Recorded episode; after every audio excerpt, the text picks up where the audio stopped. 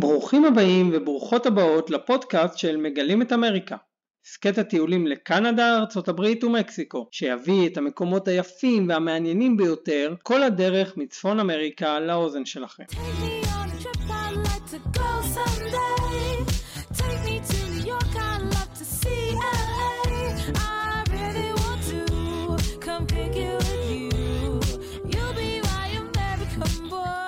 וואו, אני מתרגש, פרק ראשון, אז בואו נתחיל.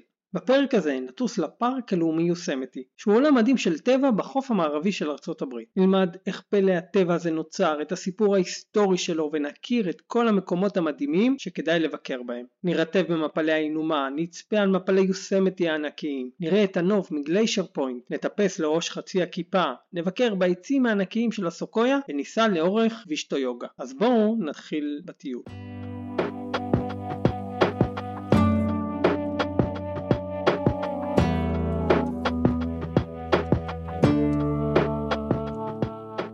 הפארק הלאומי יוסמתי שוכן בלב רכס הסיירה נבדה, שנמתח לאורך החלק המזרחי של קליפורניה, רק 4 שעות נסיעה מסן פרנסיסקו ו-6 שעות מלוס אנג'לס. זה אולי נשמע הרבה, אבל בארצות הברית זה כמעט שום דבר. ג'ון מיור, חוקר טבע ממוצא סקוטי, שהיה אחת הדמויות המפורסמות ביותר כל מה שקשור לשמירת הסביבה בסוף המאה ה-19 ותחילת המאה ה-20, אמר שיוסמתי הוא גן עדן. כזה שהופך את אובדן גן העדן מהתנ"ך לחסר חשיבות, ושזהו ללא ספק המקדש הגדול והמיוחד המיוחד ביותר שהוא אי פעם הגיע אליו. טוב, ג'ון מיור הוא לא היחיד שהנשימה שלו נעתקה כשהוא ראה את יוסמתי. הרבה מכתירים אותו כאחד המקומות הכי יפים בעולם.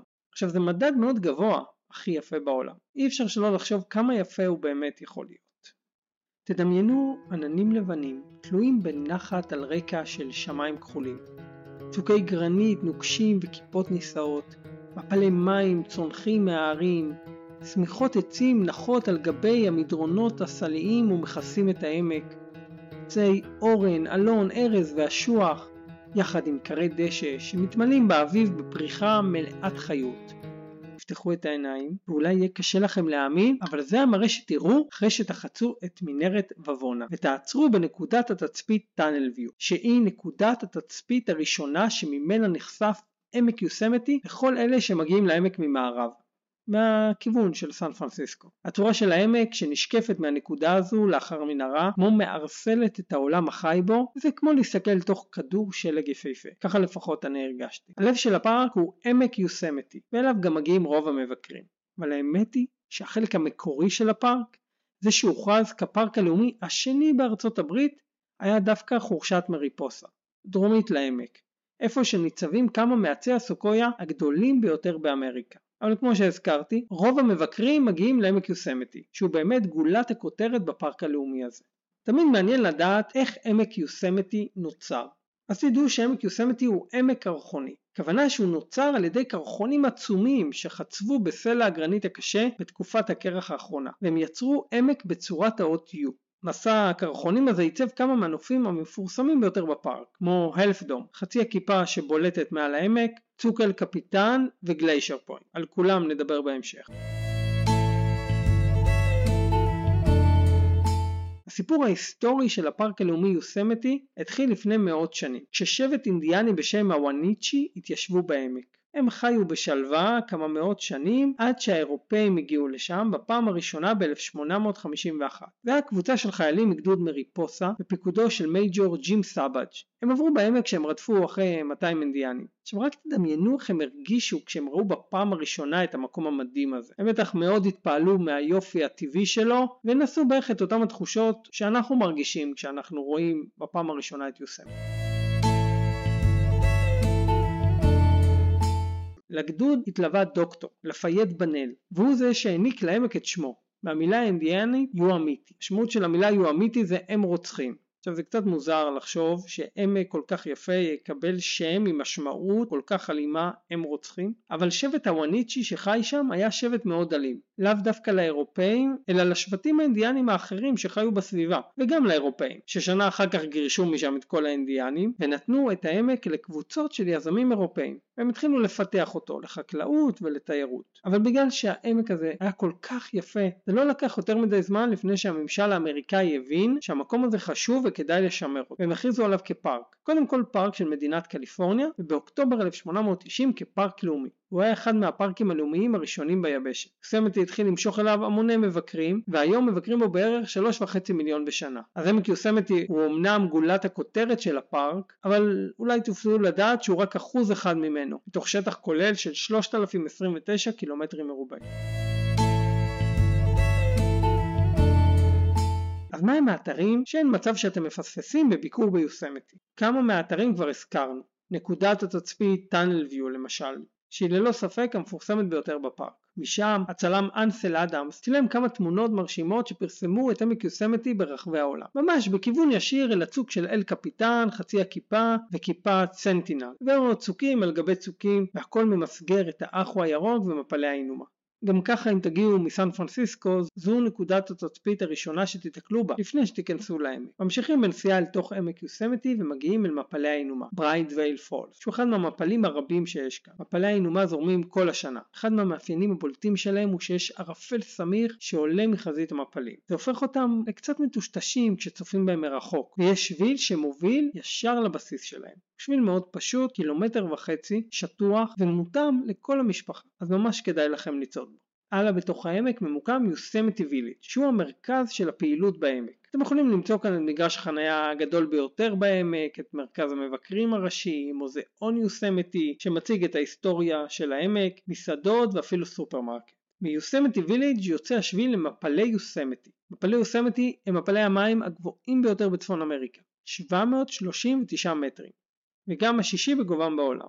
הם מורכבים משלושה נפילות, העליון שהגובה שלו 440 מטרים, האמצעי 206 מטרים והתחתון שהוא רק 98 מטרים. כפר הקדום של הילידים שחיו בעמק, הוואנאצ'י, היה ממוקם ממש בבסיס המפל התחתון. הם האמינו שבבריכה בתחתית המפל מתגוררות רוחות של כמה מכשפות. יש אגדה שמספרת שבת הצ'יף של הכפר הלכה לילה אחד לשאוב מים מהבריכה. הרוחות שהתעצבנו על הפלישה לשטחם בלילה באו למחרת ולקחו אותה ואת התינוק שלה הישר אל תוך הבריכה ומאז נעלמו עקבותיהם. אגב גם בתרבות הערבית לא נוהגים לשאוב מים מבאר בלילה כי זה מעורר את השדים, שדים שחוטפים תינוקות. אני לא יודע אם יש קשר בין האגדה הזו למסורות המקומיות שלנו פה בארץ ישראל בכלל במזרח התיכון כי בכל זאת מדובר במעל עשרת אלפים קילומטרים, אבל מעניין לדעת שמסורות כאלה השתמרו מסביב לעולם. נחזור ליוסמתי. אל בסיס המפלים מוביל שביל די שטוח וקל. הוא מותאם לכל המשפחה, קל לצעוד בו, גם אם רמת הכושר שלכם בסיסית ביותר, אפשר לעשות את המסלול הזה. אבל להרפתקה אמיתית ונוף מעולה, כדאי לטפס לראש המפל העליון. זה מסלול של 11 קילומטרים, עם עלייה וירידה של 823 מטרים. אז זה באמת מתאים למטיבי לכת. אבל גם אם אתם לא רוצים לטפס את כל הדרך למעלה, עדיין תוכלו ליהנות מהיופי של מפלי יוסמתי. אגב, שיא זרימת המים בהם באביב. ובשנים מבורכות בגשמים ושלגים, הזרם החזק ממשיך אל תוך הקיץ. אבל בסתיו אין המון מים במפלים. לדעתי הם עדיין יפים, אבל היופי הכי מרשים שלהם זה באמת באביב. מיוסמתי ויליג' גם אפשר לקחת את השאטלים שמסתובבים בעמק ומחוצה לו, הם לא עולים כסף אגב, וממש כדאי להשתמש בהם. תחנה הבאה, אגם המרה, מירור לייק. אגם המרה ממוקם בין שתי כיפות גרנית, הלפדום ונורדום. ושהאגם מלא, מה שקורה בעיקר בחורף ובאביב, המראה של חצי הכיפה שמשתקף במים השקטים, או לפחות חלק ממנו, הוא מראה ממש יפה. גם כאן יש שביל לאגם והוא די שטוח ומעגלי, רק 3.2 קילומטרים. הוא מותאם לכל המשפחה. ייקח לכם בערך שעה ללכת לאורכו. אם אתם מגיעים ליוסמתי בחורף או באביב, ממש כדאי לעשות את המסלול הזה. אזור נוסף שמומלץ לבקר בו בעמק הוא Happy Island. Happy Island הוא אי קטן על נהר המרסד. זה הנהר שחוצה את עמק יוסמתי ממזרח למערב. יש בו גם מרכז מבקרים קטן. אבל הסיבה המרכזית שמבקרים מגיעים ל Happy Island זה לא בגלל מרכז המבקרים, אלא בגלל שזו נקודת ההתחלה לשביל הערפל, Mist Trail. Mist Trail הוא שביל באורך של 4.8 קילומטר, והוא כנראה הפופולרי ביותר בפארק. סיבות שהשביל הזה כל כך פופולרי זה בגלל שהוא חולף על יד שתיים מהמפלים היפים ביותר ביוסמתי. מפל ורנל שצונח מגובה של 97 מטרים ומפל נבדה שצונח מגובה של 181 מטרים. מפלי ורנל ונבדה זורמים כל השנה, כך שגם בשיא הקיץ ובסתיו הם אחלה יעד. ממפל נבדה אפשר להמשיך לשביל ג'ון מיור והוא יוביל אתכם דרך נקודות תצפית שונות לנקודת ההתחלה של השביל באפי איילנד או לחיבור עם שביל ג'ון מיור לשביל חצי הכיפה שמוביל לתחתית חצי הכיפה, האפדור. המון שנים החוקרים לא ידעו בדיוק איך חצי הכיפה נוצרה. היו כאלה שחשבו שפעם הכיפה הייתה ממש שלמה ומשהו לא ברור גרם לזה שהיא תישבר. אבל היום אנחנו יודעים שגוש הסלע הענק הזה שהתרומם מהאדמה לפני 65 מיליון שנים פעם לא היה כיפה שלמה. חלק החסר שלו במרכאות היה כיפה קטנה יותר שגולחה על ידי קרחונים בעידן הקרח ושעיצב את העמק. כל שנה, בערך ממאי ועד ספטמבר, מותחות הרשויות של הפארק כבלים שבעזרתן אפשר לטפס כל הדרך מעלה עד לקצה של ההפדום. מדובר בטיפוס לא קל בכלל, 122 מטרים מתחתית הכיפה לקצה שלה בשיפוע של 45 מעלות וזה מגיע אחרי שהלכתם בערך 26 קילומטר.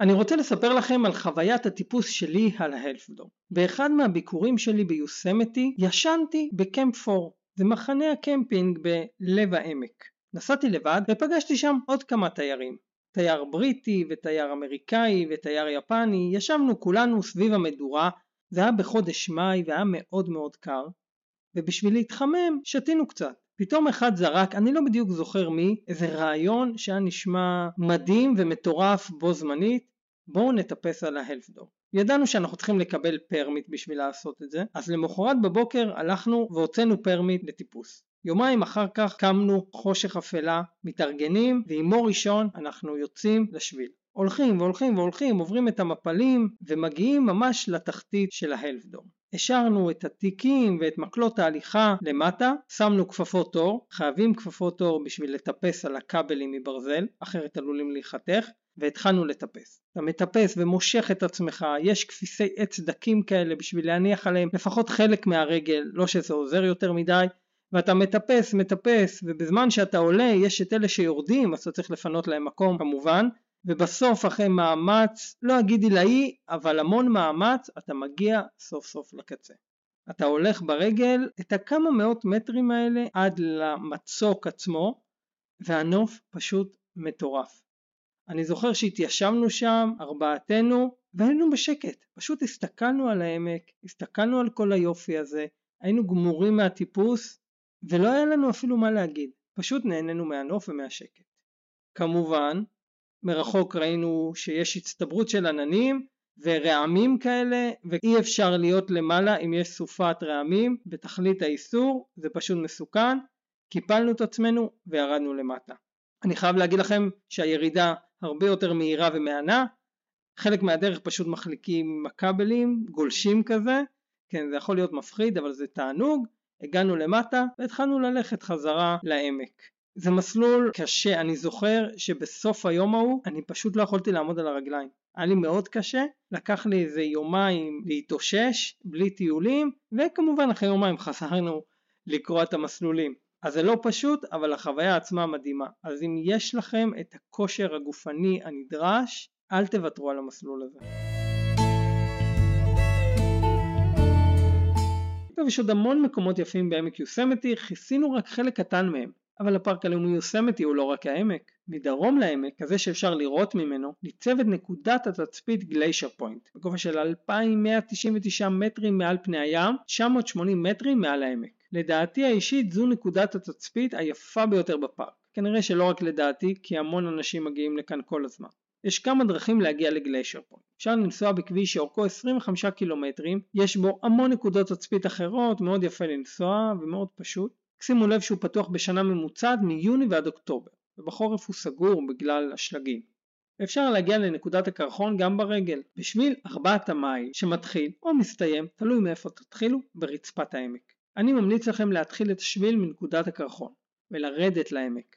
הרבה יותר קל ובדרך תראו נופים מדהימים ואם השארתם את הרכב ב Glacier Point יש את אותו אוטובוס חינמי שנוסע מתחילת השביל למטה בעמק חזרה עד ל Glacier Point אפשר גם ללכת בשביל פנורמה אבל זה רק אם אתם בכושר טוב הוא מתחיל ב Glacier Point ויורד דרומה מתחבר לשביל ג'ון מיור ומפל נבדה. משם אתם יכולים לרדת דרך מפל ורנל לעמק ולעלות חזרה ל Glacier Point דרך שביל ארבעת המייל. זה יצא לכם בסוף מסלול מעגלי של 26 קילומטרים.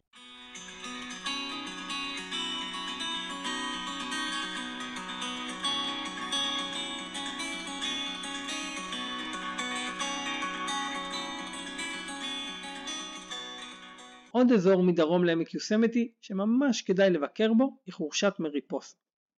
כשג'ון מיור ביקר בחורשת עצי הסוקויה הענקיים יחד עם נשיא ארצות הברית דאז טדי רוזוולט הוא אמר ואני מצטט יש תחושה חגיגית כבקתדרלה גדולה הרבה יותר יפה מכל מה שנבנה בידי האדם סוף ציטוט בחורשת מריפוסה תמצאו את 30 העצים הגדולים ביותר על פני כדור הארץ. למרות שהעץ הגדול בעולם וסגנו נמצאים בכלל בפארק הלאומי סוקויה, גם בערי הסיירה נבדה.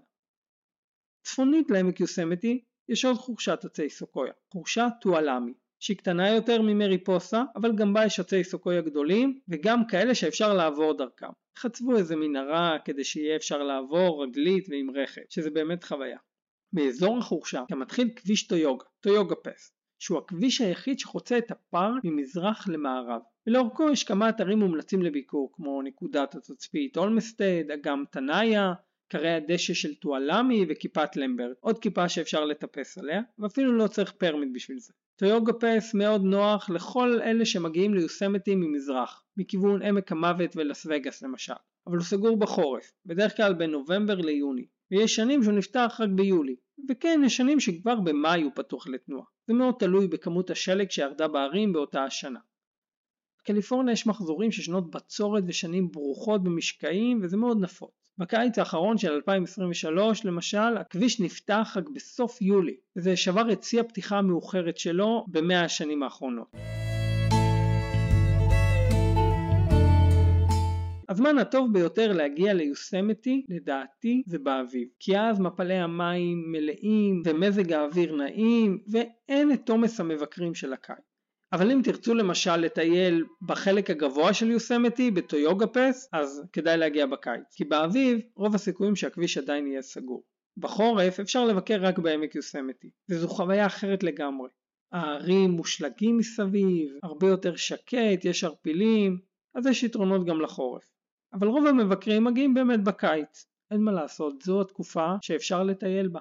העומס הזה יכול לגרום לזה שתעמדו בפקקים ארוכים, שתחלקו את השבילים עם המון המון מטיילים, תצטרכו להגיע ממש מוקדם כדי למצוא חנייה בחניונים של יוסמתי ויליג' ובכלל שתרגישו כאילו אתם בדיסנילנד ולא בפארק לאומי. אז זה יכול לבאס, אבל שזה לא ימנע מכם לנסוע ליוסמתי. פארק כזה באמת מדהים.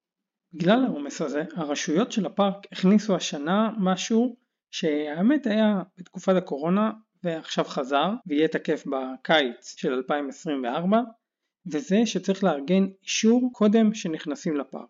אם אתם רוצים לבקר בפארק בין השעות 5 בבוקר ל-4 אחר הצהריים תצטרכו להצטייד באישור. עכשיו זה לא תקף לכל הזמן אלא בתאריכים מסוימים.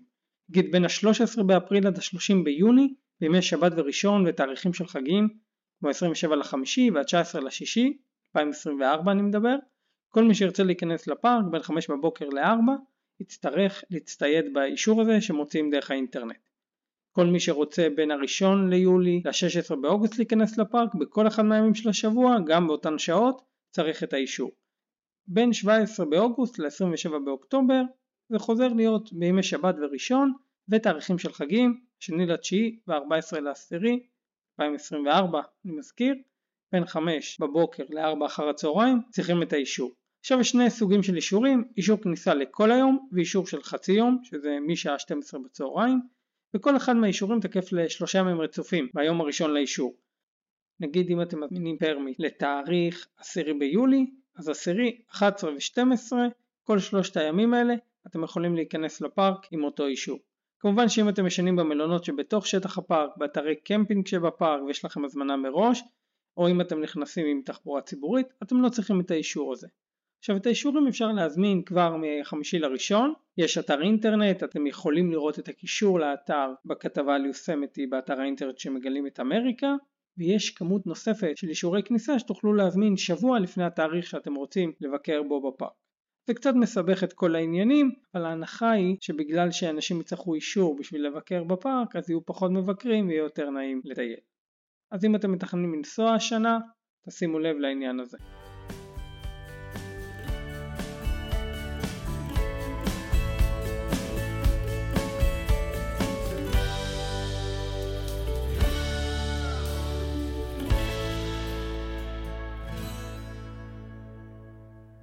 אז היכן כדאי לישון בביקור בפארק?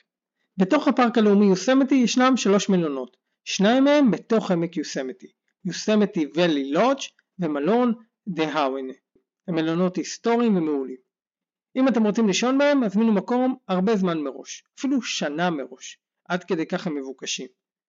באזור מריפוסה וחורשת הסוקויה יש עוד מלון, ובונה הוטל, שגם אליו כדאי להזמין המון זמן מראש. אם אתם רוצים לחוות את הטבע הנפלא של הפארק ולישון באוהל, יש כמה אופציות בעמק ומחוץ לעמק. בתוך העמק יש את אתר הקמפינג Pines Campground, שהוא מורכב מחלק תחתון, עליון וצפוני וגם אליו צריך להזמין מקום מראש.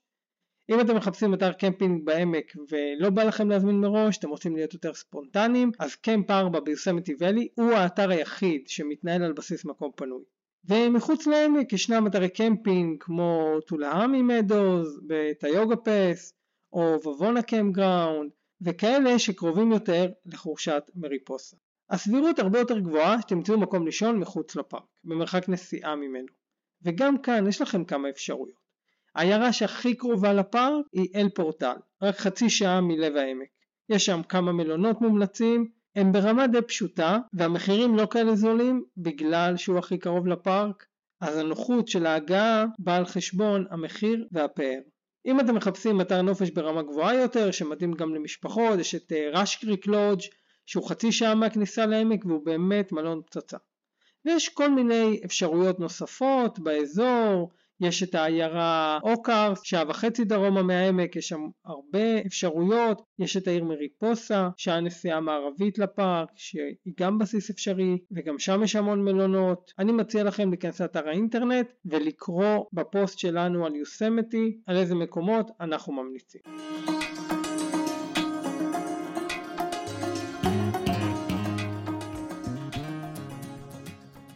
הפרק שלנו מתקרב לסיומו. שמחתי להיות איתכם ולחלוק את היופי של יוסמתי. נשתמע בפרק הבא.